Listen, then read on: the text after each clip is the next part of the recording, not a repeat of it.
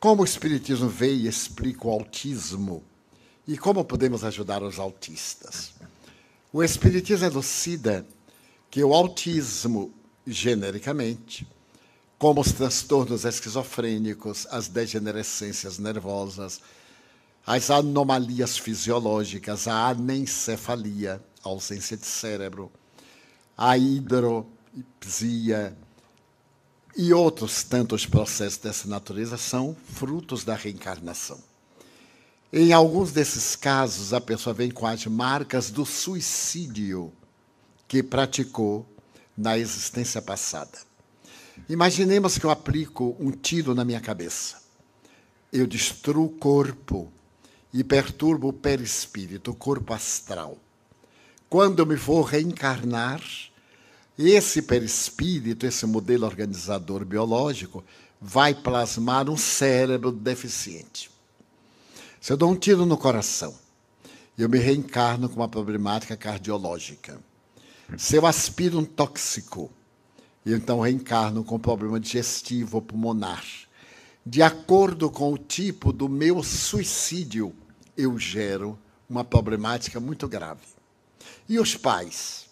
Foram pessoas indiretamente envolvidas naquele drama. Imaginemos. Eu sou uma pessoa de pele branca e quero casar-me com alguém de pele negra, marrom amarela. E os pais impedem, como era comum no passado. Não tendo resistências morais, eu opto pelo suicídio.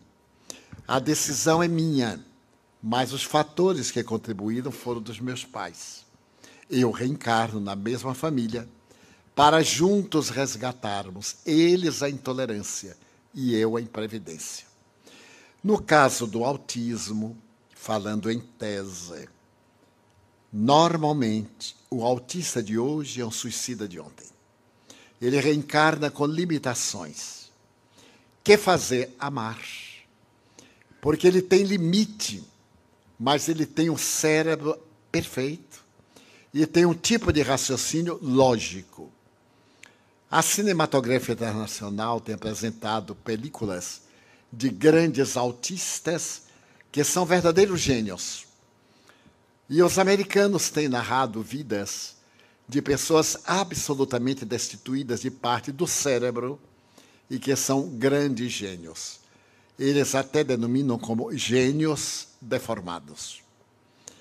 Então, aqueles que convivem com autistas, tratá-los naturalmente, com muito carinho. Se eles estiverem na fase agressiva, porque às vezes é um autista agressivo, é necessário a medicação para acalmar o sistema nervoso. Mas se não for um tipo agressivo, for um tipo introspectivo, trabalhar para que ele saia daquele mutismo, daquele silêncio. E isso nós conseguimos com resultados expressivos.